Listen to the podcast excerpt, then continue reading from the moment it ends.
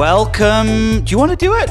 Welcome. Welcome to Inside the Hive. Welcome to Inside the Hive with your host, Nick Bilton. And my And- guest. And his guest is Kumail Nanjiani. That's I'm so excited to have you here. It's I I don't know if you remember, but I reached out to you like a year ago and I said, "Hey, you want to come on the podcast?" And you were like, "I'm too fucking busy for you." I did not mean it like You didn't actually say Well, that, this is what happened. I did so much press for almost a full year On the Big Sick? Yeah, that then I decided to take six months completely off from being like doing literally anything. So I didn't promote Silicon Valley that season. I just was like, I don't want to be in front of people for a solid six months. Well, thanks for you're going to be here for a solid 6 months. We're going to this is a 6-month long podcast. I'm very into it. I, I want to start with a little story for our listeners about how you and I met. And um, so we were, I was, I was in, what's that restaurant called?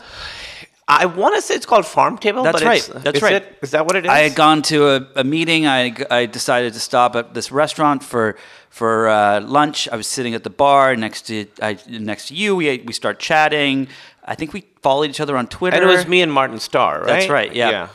And we had a great ch- time. And then uh, I said, "See you guys later." This is, I think, first season of Silicon Valley. Yeah, it might have been second season, Second season. around there. And I went home, and uh, a friend of mine, I said to him, "Oh, I, I, I mentioned that I, I met you today," uh, and he goes, "Oh, I saw him carrying a giant dick."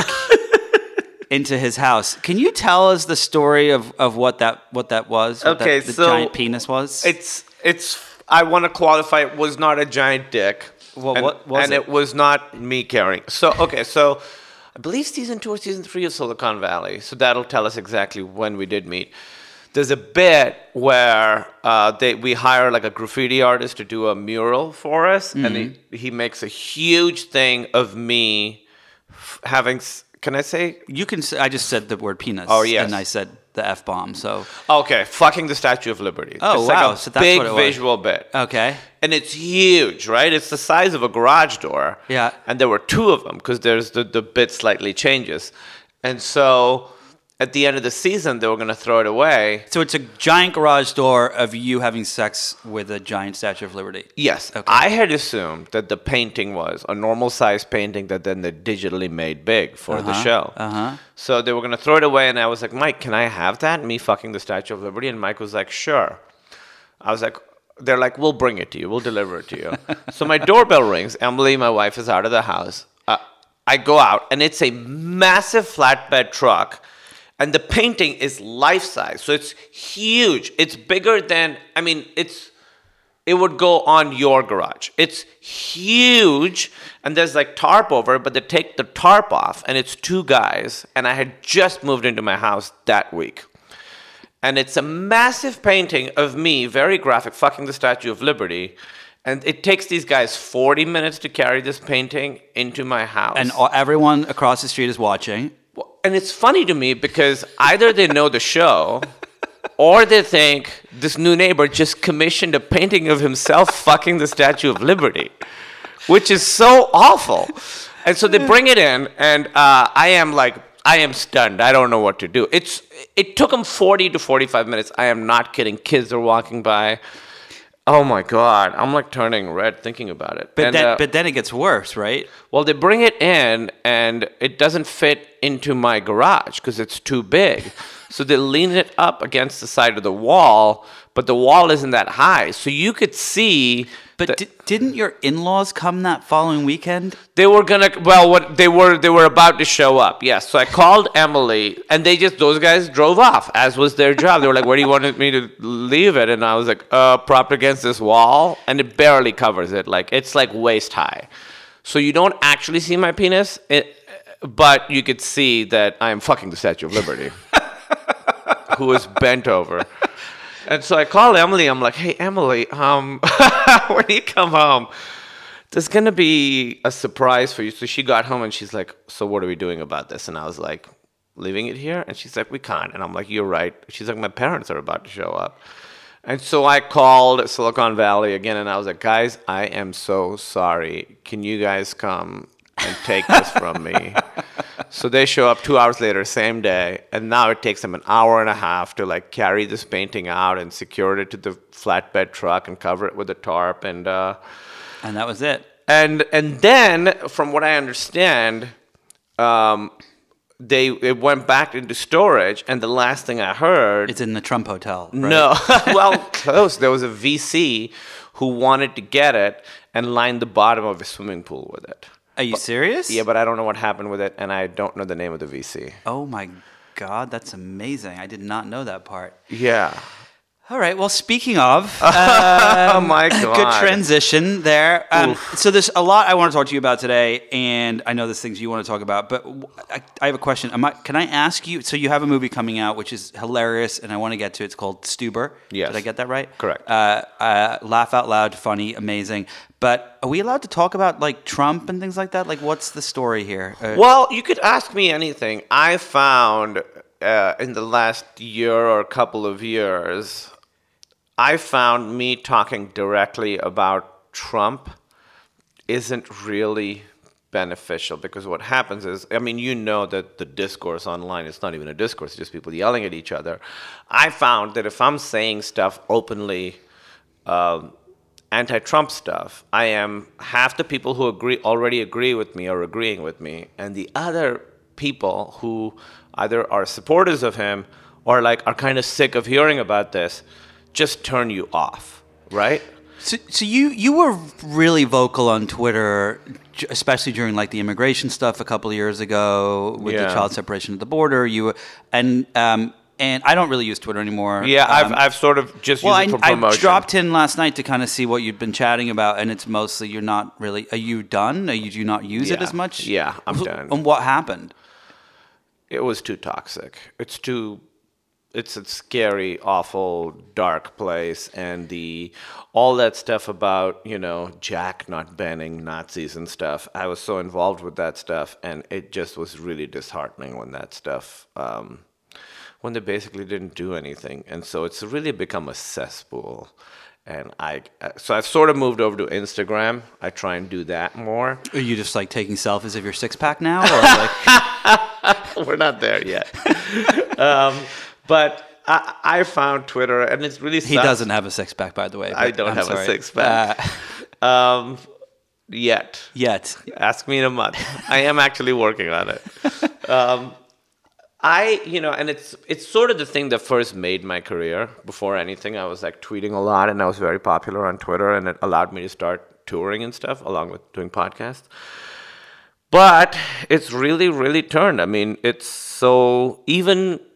It's just become the language on there has become very antagonistic. Well, so here, so one of the things I, I like about you, you're very funny, you're kind of handsome. Thank you so like that. much. That's not the things That's I like exactly what I. Oh, you don't Yeah. like those things. you. Uh, but is that you actually seem like you care. Uh, Yeah. You genuinely do. Like the things you talk about, uh, the things you, you get involved with, the projects and so on. Uh, you you you seem like someone who gives a shit. There's a lot of people whose careers take off in the way yours have, who who go in the complete opposite direction and only care about themselves. And so the question I have is, and this is the question I struggle with, and I'm sure a lot of people listening struggle with, is when you turn I turn those things off like so let's just take take this week for example there was this this gut wrenching photo Yeah. Of this 23 month old Yeah. uh, little baby who died with her father in her father's arms crossing the Rio Grande because the border uh, wouldn't let her through Right. um, uh, it, it's really hard to look Yeah. at had, had me in tears earlier my wife also and and um, and I it, and I the reason that everyone knows about it is because people on social media are talking about it. Correct. And and I th- and I and I, the reason that back you know when the child separation stuff was going on at the border was people were incredibly vociferous. right. So the que- I guess the question I have, and maybe you don't have an answer, but I'm just curious, is how how do you balance it? Don't is, do we have a responsibility to be engaged in these conversations, and if so, where and how and I mean, that's something I think about a lot. I think that's a good point. You know, earlier I said that, and I used to have this conversation. I used to have this argument with Emily where she would say, You have to get off Twitter. The people who agree with you are the people who already agree with you. You're not really doing anything. But I was like, What you're doing, I think, is mobilizing people who agree with you, or at least that's the illusion. or you're keeping things in the discussion, right? You're keeping it uh, open.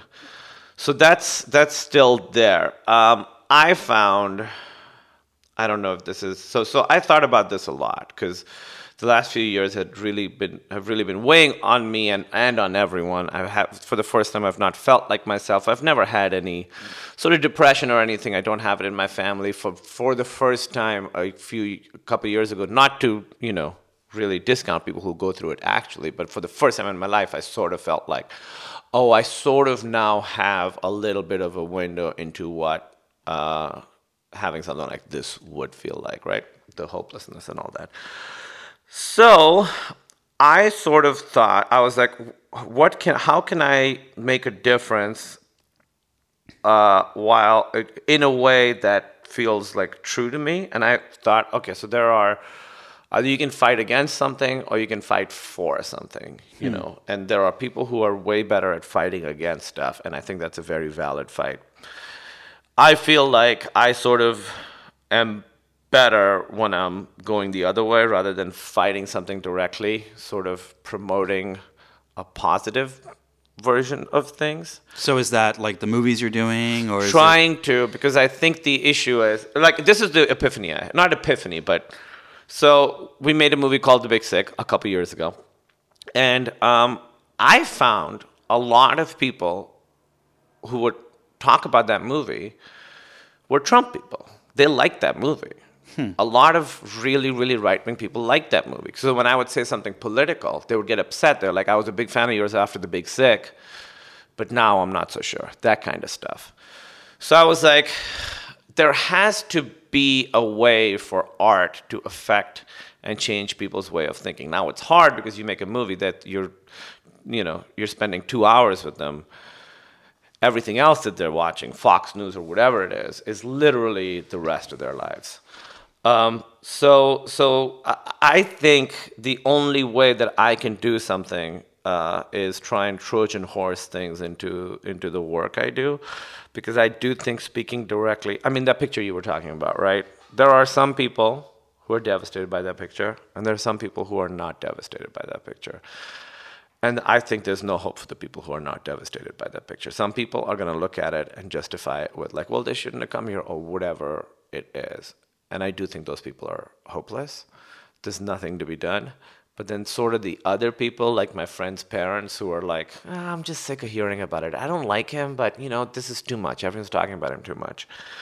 And so I'm hoping that um, instead of speaking directly against stuff, me doing stuff that uh, portrays the ideals that are important to me has some sort of impact. Otherwise, it's, you know, I have to believe that. Otherwise, it's like, what the fuck am I doing with my life? What, what is like, when as we kind of rev up and we won't stay on politics too long, I promise. But as we rev up to now, we're kind of entering this era of you know, there's the debates this week. There's the, I'm going to start getting more engaged as we get closer to the election. So, so I sort of pulled back and around the. Midterms. Is midterms. this where you're going to announce your candidacy for president? I think maybe I'll run as a Republican.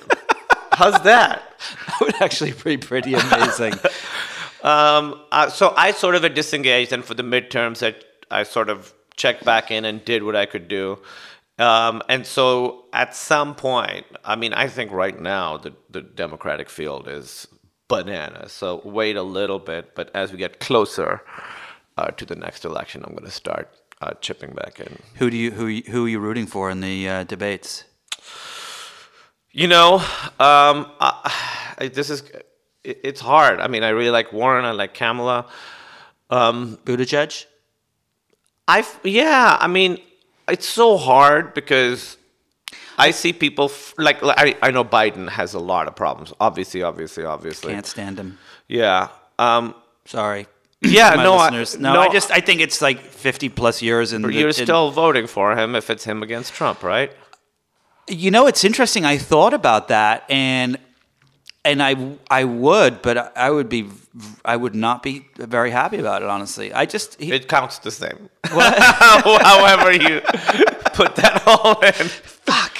Uh, um, it, I, and I completely agree about the Biden thing. You know, obviously, obviously, um, a lot, a lot of issues. I like, but I, I named the candidates that I like. With Buttigieg, you know, I feel like he's had he's had some stumbles recently.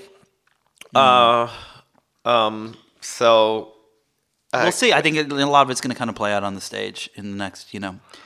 I mean, I couldn't even name all of them. There's too many to name. It, you would literally be Did here for the rest else- of the podcast. somebody joined Somebody joined yesterday. Yeah, yeah, yeah. it was it was me. Uh, I'm running as I'm running as an independent. I should have remembered. Um, Um, he, you know, who dropped out. The Starbucks guy dropped out. Howard Schultz. Did he? Oh, not officially. He didn't officially drop out, but he's like He's like disappeared. Yeah, yeah, yeah. he well, said good. he had like back problems or something. My God. It's like Trump with his shin splints getting out of uh, Vietnam. Um, you know what's really scary? It seems like it, there's going to be another term. I, I agree. It's terrifying. I, I think that we should probably have a, a brief moment of silence f- and a prayer for uh, Ruth Bader Ginsburg to, to see if she, to make sure she's going to be around. Someone get her years. some orange juice. Yeah. Put a helmet on her. She shouldn't be going out. She was at a, the theater a couple of weeks Don't back. go to the theater. Don't go. You, you could fall or some, j- just- popcorn or something. Yeah, exactly. Just be laying in bed, drinking vitamin C, taking all your supplements. You know, she should get a blood boy like those VCs. Oh yeah, she, so she should be pumping blood into. yeah. You're listening to Inside the Hive with Nick Bilton. So so you have been on the show Silicon Valley. Of course, you know that you were on the show uh, for six seasons now. Is that right? Is that Uh, right? sixth one, we start shooting tomorrow. great? Fantastic. So Sixth and final season. um, is that exciting? Is that sad? Is it? Is it? It's both. Uh, first of all, very sad. I'll never have a job like that, working with people I genuinely, genuinely love on a show that I'm a big fan of, that I think has something valuable to say, a show that I would watch even if I wasn't on it. Um, so I will certainly miss it, but also we're going out on our own terms. So, um, just like Seinfeld. Um, so, so the question I have is, I remember when the show started, and I was like a very pro tech person. Love tech. thought it was Really? great. That's you know, so interesting. and now I'm like, I hate it. Like it's terrifying. Yeah. Uh, we're building robots that are going to kill our children. Like we're allowing China into it. Just the, the list goes on and on and on. That's on. right. So social media, Twitter. I remember uh, I was at the New York Times and I wrote a piece. But I wrote two big pieces. One debating George Packer of the New Yorker who's an amazing writer, and another debating Bill Keller, who was my boss, the editor in chief of the Times. Both of them arguing about why Twitter was the greatest thing that had ever been invented. And when was this? This is right around the time I, my book came out on Twitter, about 2013 or so. Okay. And now I, I You just- won. I won. Good for us. Yay! Uh, no, I now I feel the complete opposite. I think that it's um, there. You know, there's study after study after study showing how it affects.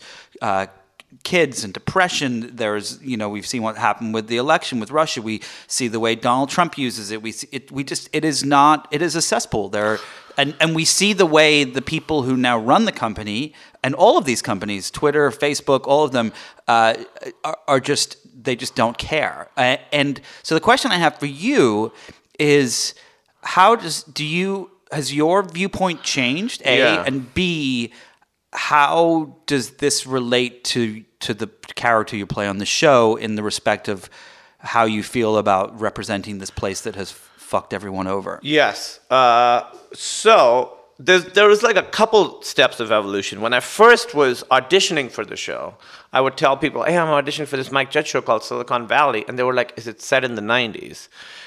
And I was like, no, there's crazy shit happening right now. This was 2011, 2012. And so at that time, I'm sure you were very aware of Silicon Valley, but nobody knew Elon Musk. There weren't these like personalities that everyone knew about. People, you know, um, just weren't aware of it. And then very quickly, it became the people started sort of worshiping, worshiping these people. From the beginning, from I remember, this is going to sound like me saying, you know, I knew it and I didn't know it, but when we first went to Silicon Valley to show the first two episodes, we met all these VCs and CEOs. And I remember all of us being like, oh, these are like amoral. Oh wow, really? Yeah, not like unethical, but sort of like um, aethical people. Like they just don't care about this stuff. Like their whole philosophy is tech is tech. It's not good or bad. It's how you use it, and that's not our job to to to, to mandate. You know. So right from the beginning, it was like that. And then we would have these. Um, they would sort of take us on these tours. So like big companies, I don't want to name, but if you name the, you know all the big companies, they would like have us over and they wanted to give tours of us. And they and i had i did a big like thread about this a couple years ago. They would show us around and show the new technologies they were working on. And they were terrifying. The ethical implications of these technologies were terrifying and obvious. And we would ask them. We would be like isn't it isn't it bad that this? And they had did not even have a fake answer ready to go. They were stunned that we were asking the question. Because to them, it all looks amazing, right? Yeah, they're like, oh my, this, this person listens to you eh, the entire time and then recommends things to you, and it, you can never turn it off. It's always listening to you. Isn't that great? And you're like, what are you, what are you talking about? Don't you understand the misuse of what if somebody hacks into it? Or, you know, in this video, I take a picture of you, I take 20 minutes of you talking, and look, here's a video of you talking and sounding like you and saying crazy shit. Isn't that amazing? No, it's absolutely horrible. How can you not understand the ethical impl- implications of that, right?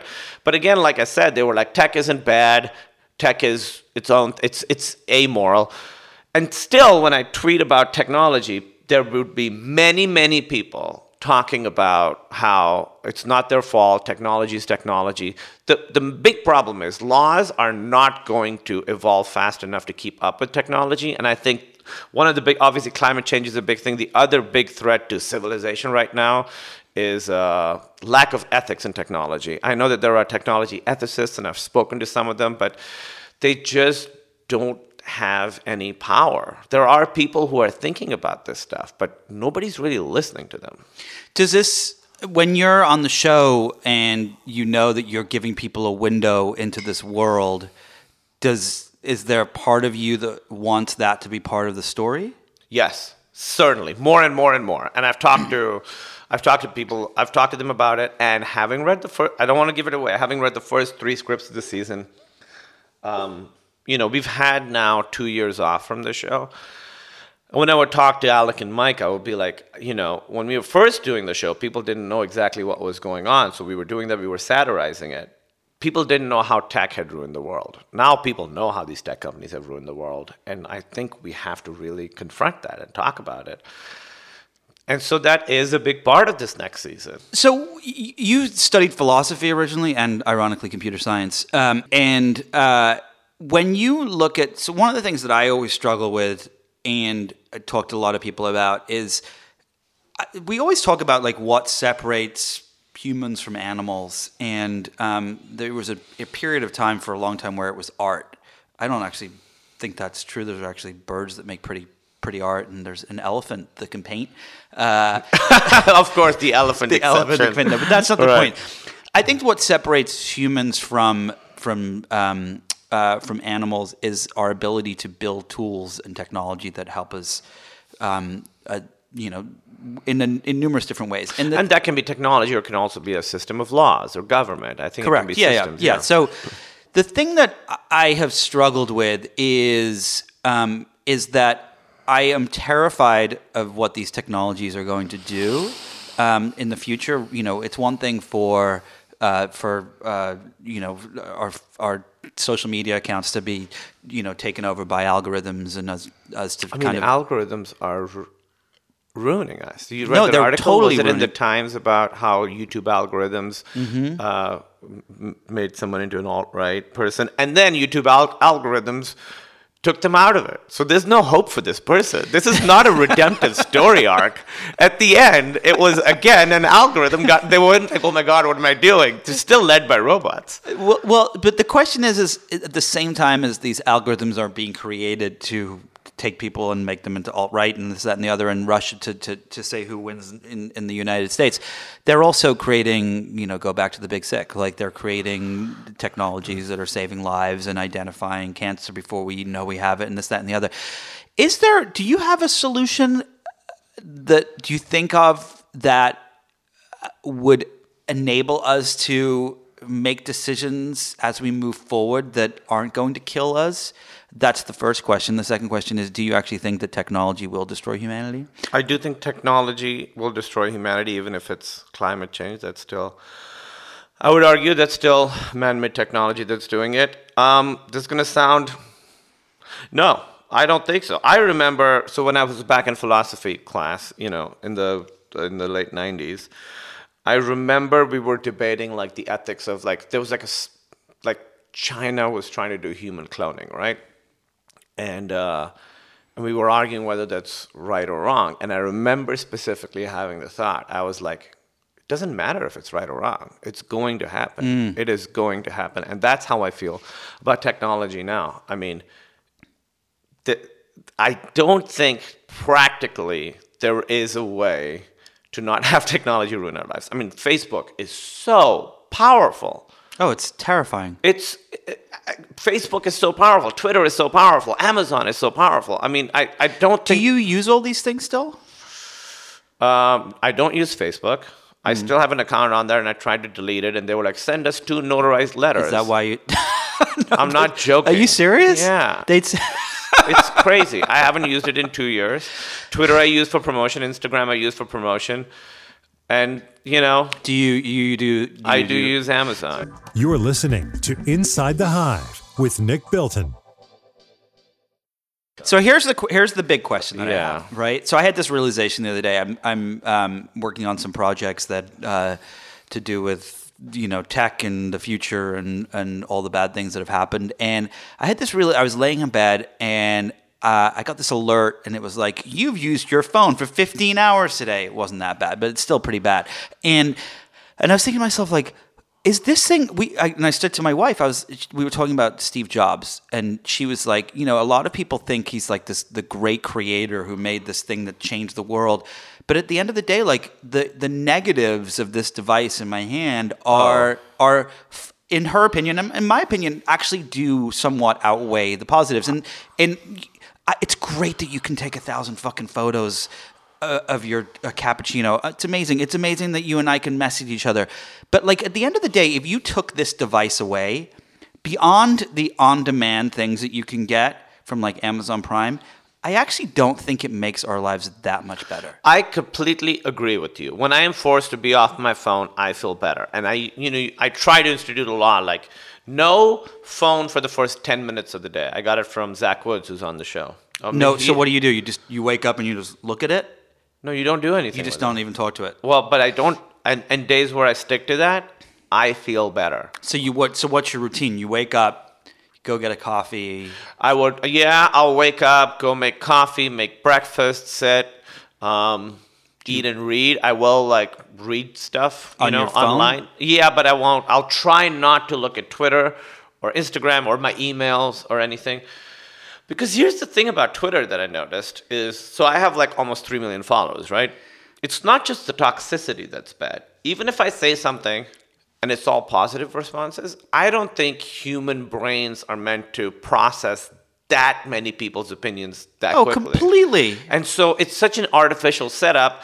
And I think that weighs on you, not just the negative stuff, but also the positive stuff. We're not made to use oh, Twitter. without without question. Yeah. I, I remember when Instagram first came out, and I was I was wrote I think the second article ever on it, and I was obsessed with it. And I was like, this is the greatest thing ever. Like it's gonna change the way we take photos. And I've always taken photos. I've always had cameras as a kid and whatnot. And uh, and and then I became obsessed with how many likes something would get. And I remember literally going. There was I was in San Francisco working at the Times, and I climbed this. I went. I left work early. I went to Pacifica, and I climbed this hilltop, and I was there alone, like trying to capture the sunset. And I was like, "What am I? What am I doing?" Yeah. And I and I I don't I don't use Instagram anymore either. Like I You think I've- don't? no, I've been on there. Uh, maybe I think I've posted two things in the last two years. Maybe. Wow. Uh, Yeah. I and mean, it and and I, I will say the one benefit of Instagram is that if you uh, unfollow people and you follow things you like, like I like old cars, Uh-huh. it can become like a magazine. yes. But I think posting to it is just as bad as posting to Twitter, and you're and the you live and you die by the good and the bad. Well, I I I don't think it's just as bad as Twitter because um, I mean, I post on it. I don't really read the comments on Instagram. I don't really feel like I want to because it's not so much a conversation. Whereas on Twitter, Yeah. the illusion is that it's a conversation, right? I, I think about this a lot. When I was a, back in a com- computer science major, I had a professor named John Stone. He's still there. He was a he was a philosopher who was a computer science guy, and so he he was older, and he had sort of been involved. Um, I forget what the name of this. These computer scientists, sort of, when the internet was coming out and technology was, they, they made a system of ethics for it. It was, it was almost like a manifesto of. I, I, I can't believe I They made this the, the early computer science folks. Yeah, who had like a list of like these are the rules and this is the thing, and it was extremely optimistic. And I remember, I forget, I remember one quote that he had on his desk that was something like, "The rise of the internet is the promise of the return of voice." That everybody of true democracy, of everybody everybody's opinion being able to be heard, which on paper sounds great. And the original promise of the internet was you get to talk to people who you would never get to communicate with. You know, you get to discuss different points of view. You have access to people that you just would not have had access to. That was the good version of it. What we're seeing now is the bad version is that you just talk to people who completely agree with you and then another set of people who completely agree with them and they just spin each other out and then they occasionally yell at each other. Um, I You used just to do a- summarized Twitter right there. yeah, exactly. I Yeah. used to do a podcast about the X Files called um, the X Files Files, right? Lo- long ago, I, I did it. And I started, I had this idea. I was like, the X Files was the first TV show that had like, like a significant online fan base. Started in 93. So Google Groups has archived these old message boards going back at least, you know, 93. And so I would go and sift through and I would find old uh, conversations from 93, online conversations about the X-Files. And back then, mostly universities had it, so mostly it was professors who had access to it. So the conversation was very civil. Everybody knew everybody's names. You could still see, you know, professor, whatever, you could see their real names. And it was a real discourse. It was a real conversation. People were talking about the show. And I remember the first time I saw, what is it called? Those abbreviations like AFK or BRB and stuff. Oh yeah, like um, ASL, sex, location, I've BRB. dealt- I, I be right back. remember when those started showing up. I remember when the first like emoji started showing up, like with the colon and the smiley face. And I saw from 93 to 98 how it became more and more antagonistic. I saw it happen. I saw people like getting upset at each other and, and calling each other names. on the on these old message boards. On these old message So do you know the story of the well? Uh-uh. So the um, uh, so back in the day, all these early internet pioneers created this um, this essentially it was essentially the first social network. It was called the Well, and what they did was Wait, it when was this? The Well. This was uh, thirty years. I mean, this is like a long time ago. This Okay. is pre X Files, files, message boards, like beginning of the internet. Um, you know, green computer screens Uh-huh. and and whatnot Hello world shit. hello world shit and so um so they create this thing and people you have to use your real name this is just like the way they take it from the real world and and everyone start they're having conversations about like scientific stuff and and computer stuff and philosophy and oh it's like this like the greatest place on earth for people to talk and and then someone suggests at some point they're like I want to talk about like really kind of personal stuff like depression or suicide or like sexual orientation or whatever it is. We should create a part of the well where you can have an anonymous name, like you can call yourself Snuffleupagus123. And so they do it. And it's and it's all these scientists. They didn't invite new people on, right? It's all these scientists and philosophers and researchers that are are on there and are now allowed to create accounts. Instantly, it's like people telling them to go fuck themselves, like attacking each other, like anonymously. Uh, and eventually, of course, it shuts down.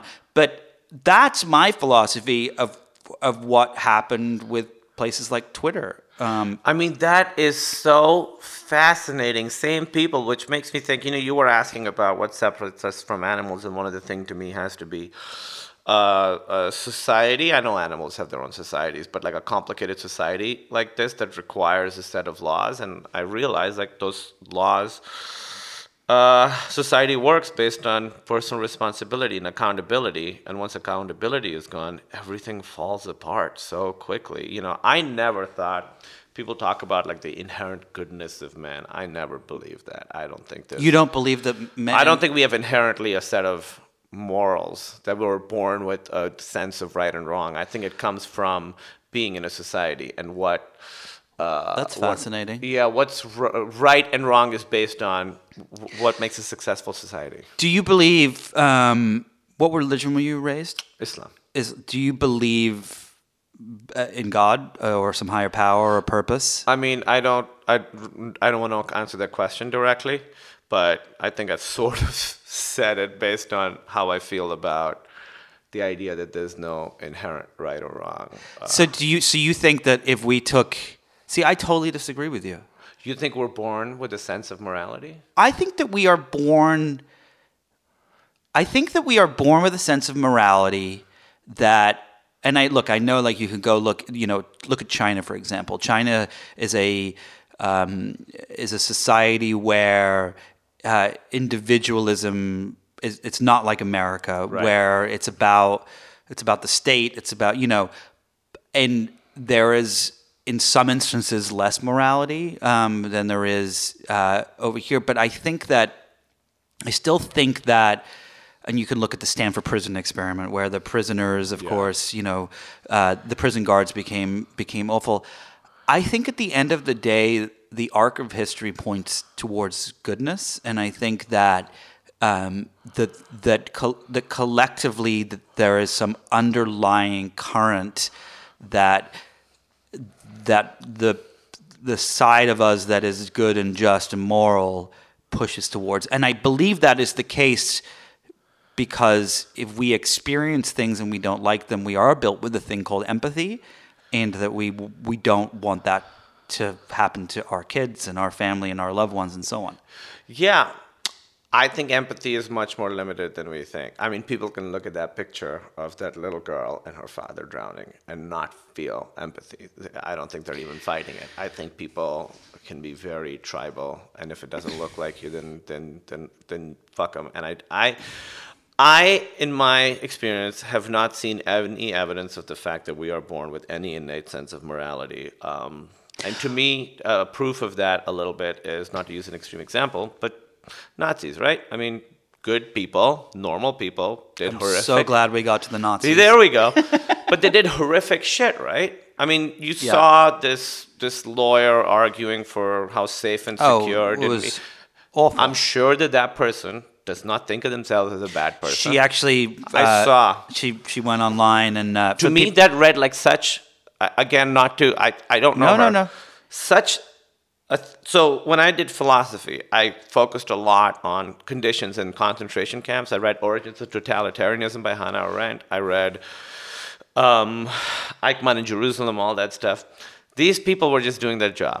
They didn't think they were doing anything wrong. They truly didn't think they were doing anything wrong. So i think good societies make good people for the most part and bad societies make bad people for the most part this is really depressing. what happened? I know.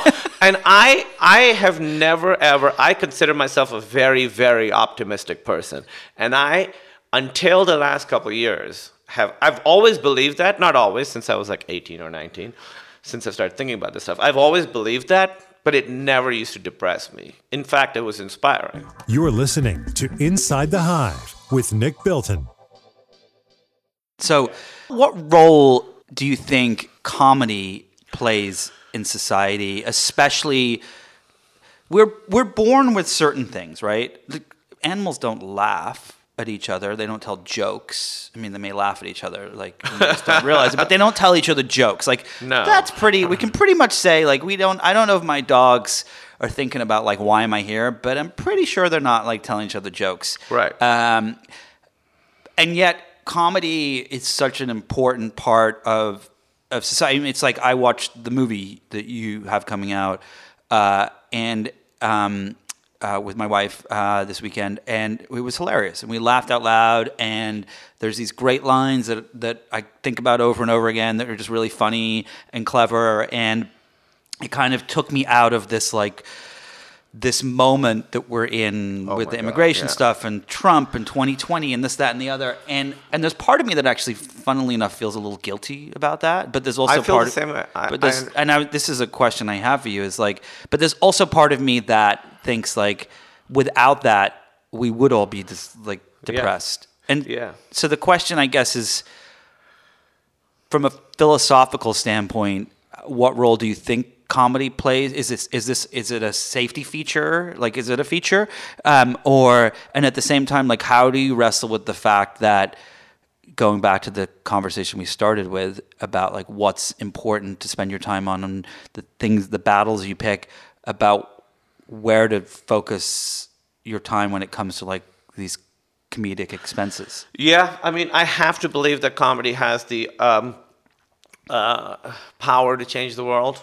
I, I mean, I have to believe that. I don't know if that's a defense mechanism for the life I've chosen to justify the life I've chosen. I have to believe that it does something. You know, um, there is that thing that comedy is sort of like Wizard of Oz. You know, you go to this other realms, that, and when then you come back, you can live your boring life better or whatever. It can be like grease for the capitalist machine or whatever. But I do think ultimately, comedy is a great vehicle for a point of view, um, for opinion, and so. I have to feel that if you're making a joke that has a strong point of view, like if I make a joke about that's sort of, I don't know how I would do this, but, and the core truth of the joke is that immigrants are human beings. I have to believe that if you laugh at that, that that gets inside you and that idea affects you in some way because comedy is such a primal response. It's not a learned response. Laughing is not a learned response. It's, it's very involuntary. And so I have to think that that involuntary response has to make you internalize whatever the core truth of the funny joke is. So, and I think it goes, I mean, you know, there's comedy on all sides, um, representing all points of view. So I don't know what the role of comedy is in society. I don't know if it's like a safety mechanism. I do think that there's value in laughing at something and coming out of the malaise you're in and, you know, renewing the fight, renewing your vigor or whatever.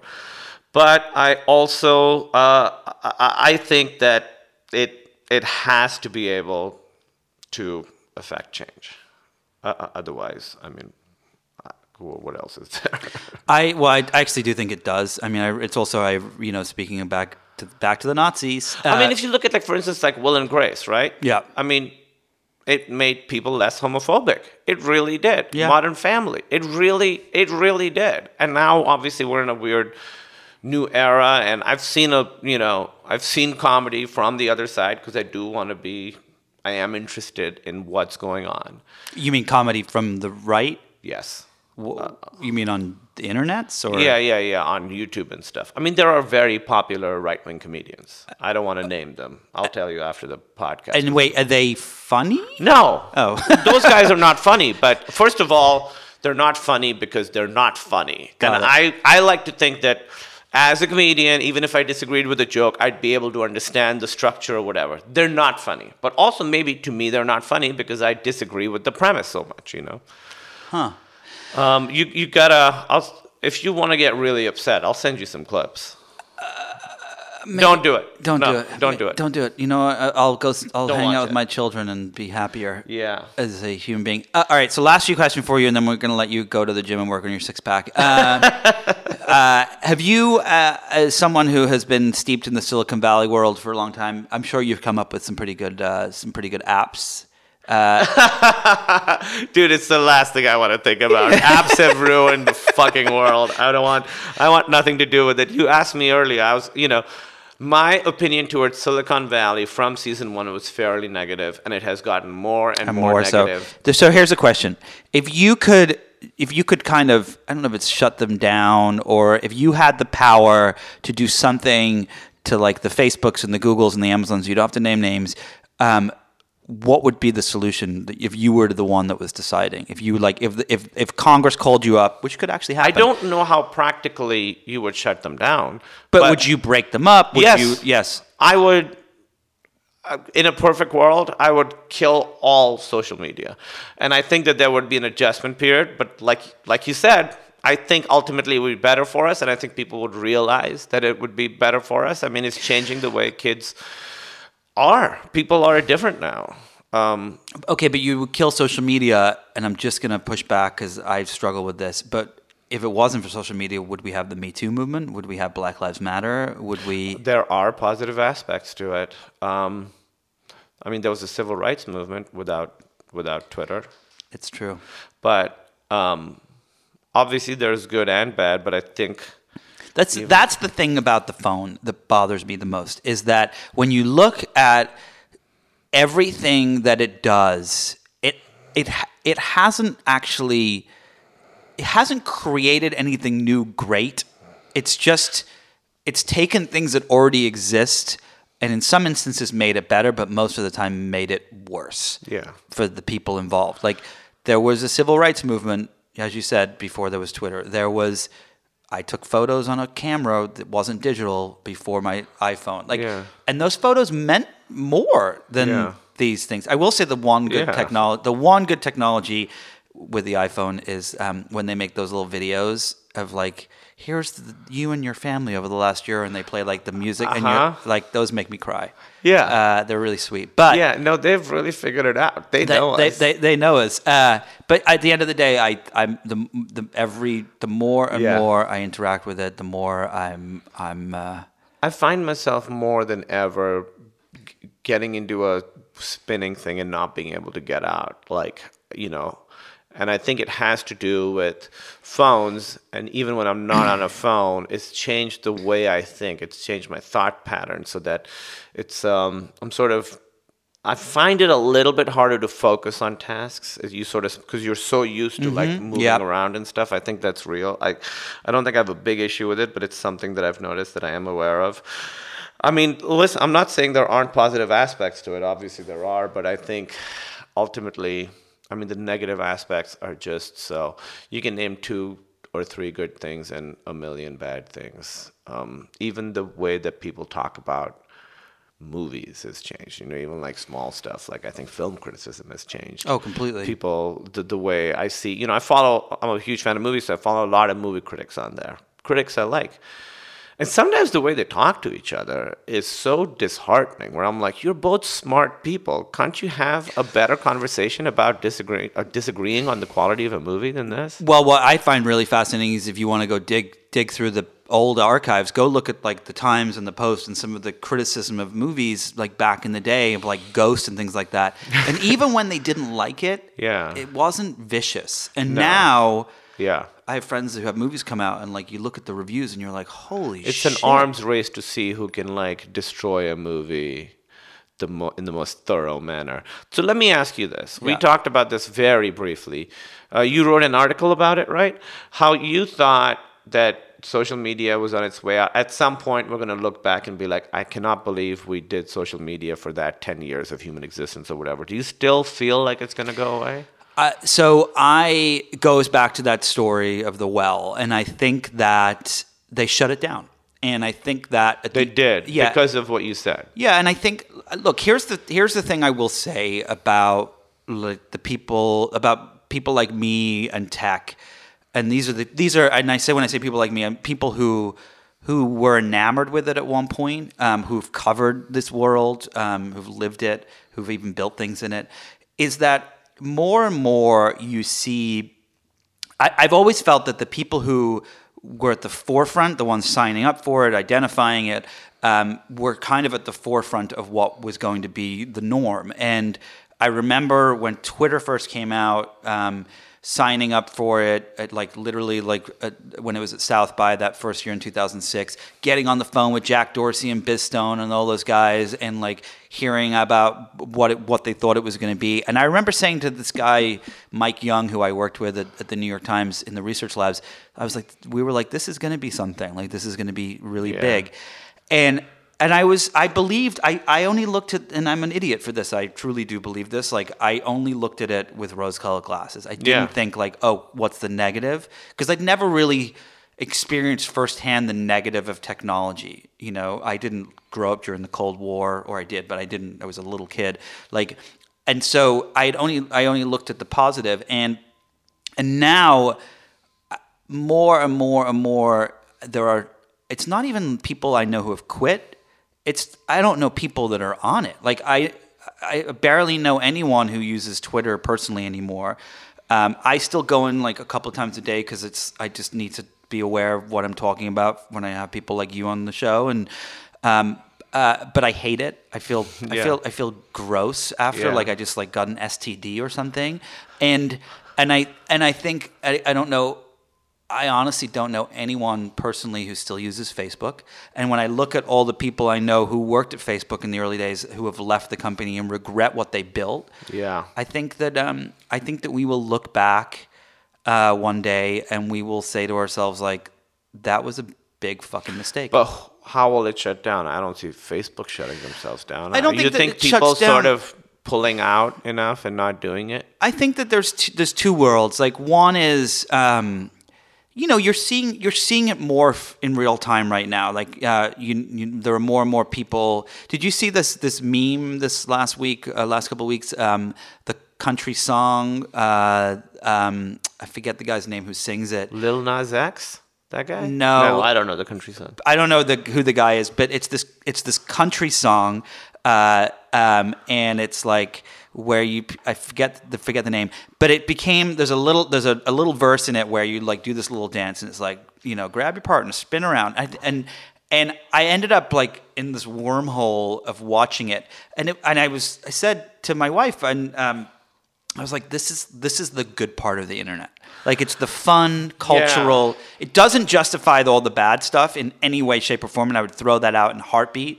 But I think that, um, the, but the way that meme spread, it wasn't on Twitter, it wasn't on Instagram, it wasn't on YouTube, it was on TikTok, and and the reason I say this is because I think that like there is this undercurrent shift taking place. I'm not saying that TikTok is a good place, but I'm saying it's a different place. And I think that the reason people bounce from one place to the next to the next is for two things. One is they're trying to fight the algorithm that knows them better than they know themselves, and the other is they're they're not happy in the thing they're in. And my hope is that enough people move from thing to thing to thing to the point that that these companies have no choice but to change or or they get eaten by something else. Yeah.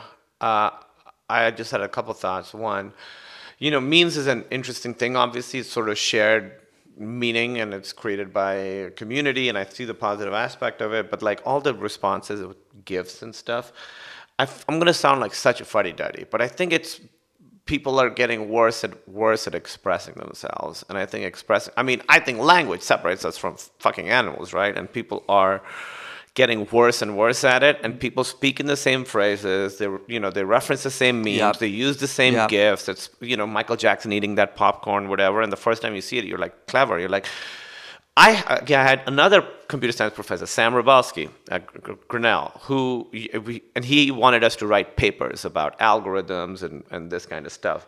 And his thing was, he was like, do not use any phrases. Don't use cliched phrases. Like I, like I don't want people to say, suffice it to say, find your own way to say it, or um, uh, that kind of stuff, right? So, so, so, so he really was dock a third of a grade if you'd use a phrase that was sort of an autopilot phrase. And that really made me aware of how many times I speak in ways that are, you know, uh, Like everyone else. like everyone else. And I think these gifts are like an extreme version of that. That I I, I, I, I can see that. I totally agree with that. I, I, I completely see what you're saying. I just think I I think that there's a there is a there is a part of it that is positive, but it's it is not big enough. And, yeah, and I, and I see the positive too. yeah, I- I've said this before many times on the shows that, that uh, Kevin Kelly, who helped found Wired and has uh, written a million books on technology and the future, he always says that you know if the technology makes something better, fifty-one percent, and worse, forty-nine percent, then it's a good thing.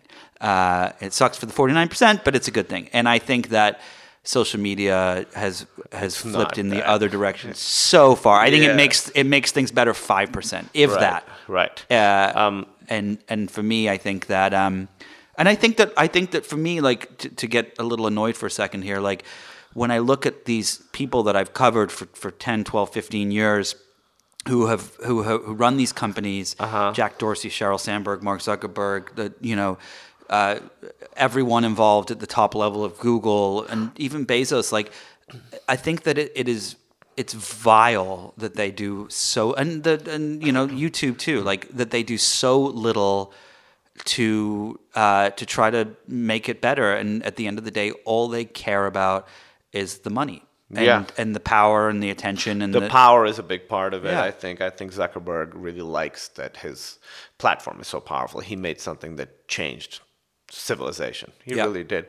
The other thing I want to say is, you know, earlier we were talking about how I think morality is created by human beings in a society, and, and I know that can sound a little cynical and negative. I don't see it as cynical and negative. I really think our relationships with other people, community, what we create together is literally the most important thing. My relationships with people are literally what make me a person and and the morality that comes from that, even if we make it, doesn't make it any less beautiful or magical uh, or important. Well, it's interesting because we had Scott Galloway on the podcast a couple weeks ago. He just has this new book out called The Algebra of Happiness, and he did all this research about like what makes people happy. And he looked, you know, spoke to all these scientists and looked at all these paper. And and at the end of the day, he said the thing that makes us happy is our connections with other people. And Yeah. that is it. It's not money. It's not. It's not things. It's not. You know. Yeah. It's it's the connections with other To people. me, that's the core of being a person, and I think everything that comes from that is truly beautiful and magical, and and and to me, just as valid as stone tablets that say how we should act to each other. You know, it's it's something that we came up with together. All right, so last two questions. The first is I want uh, we're gonna do something. Uh, we're gonna do the the the good and the bad. We'll do the bad first because why the hell not? So, what is the thing that you're most worried about from a technological standpoint in the future, or from anything standpoint? And then the second is I'm gonna ask you, since you're a comedian and you're funny, if you can kind of if we can end on a good note, if you have like a funny story, if you can tell a joke, if you could do a little improv. Oh my God. well, okay. So the bad, the thing I think about a lot. There's so much bad, but I think what's tech, what technology has done that is the most insidious. That to me is going to be the hardest to change in the way we see ourselves is. Uh, devaluing privacy. Um, you know, I talked about reading Origins of Totalitarianism, and she talks about how people having personal, private lives is very important to a just society. Um, and technology has made it so that it's not even something that we value at all. Um, people want to live their lives completely publicly, and, and it's funny that I'm the one saying this as someone who uh, is forced to live his life somewhat publicly. Uh, but I think that that's something that's really changed. Um, uh, you know, you'll have arguments with people that they're like, "Who cares if they're listening all the time? I don't do anything bad. I don't care." I mean, uh, to me, that's that, that's what really scares me. Even if social media goes away, well, maybe people will reset. The other thing I've learned from Twitter, you said, you know, how Trump uses Twitter and how Trump talks on Twitter.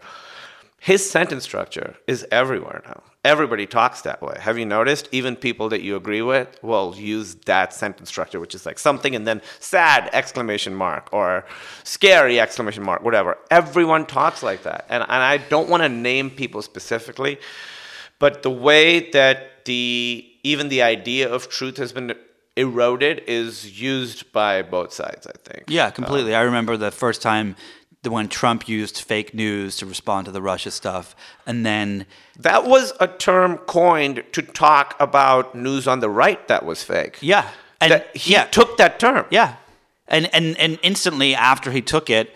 You saw all these Democrats doing the same thing, and you were like, "What the fuck? You, you're just Yeah. you're literally making this a part of our vernacular, and it's going to erode it on all sides." Yeah. So, Um, all right, give us something. I don't on, know what's okay. Well, I'll, can I just talk about the movie? Yes, I'll just talk about the movie. fantastic. Thank you, Stuber. So this goes back to what we were talking about. It, it's a very, uh, it's like an action comedy from sort of like Lethal Weapon or Midnight Runner. Those like sort of a throwback action comedy, like a very dude, very male-seeming movie.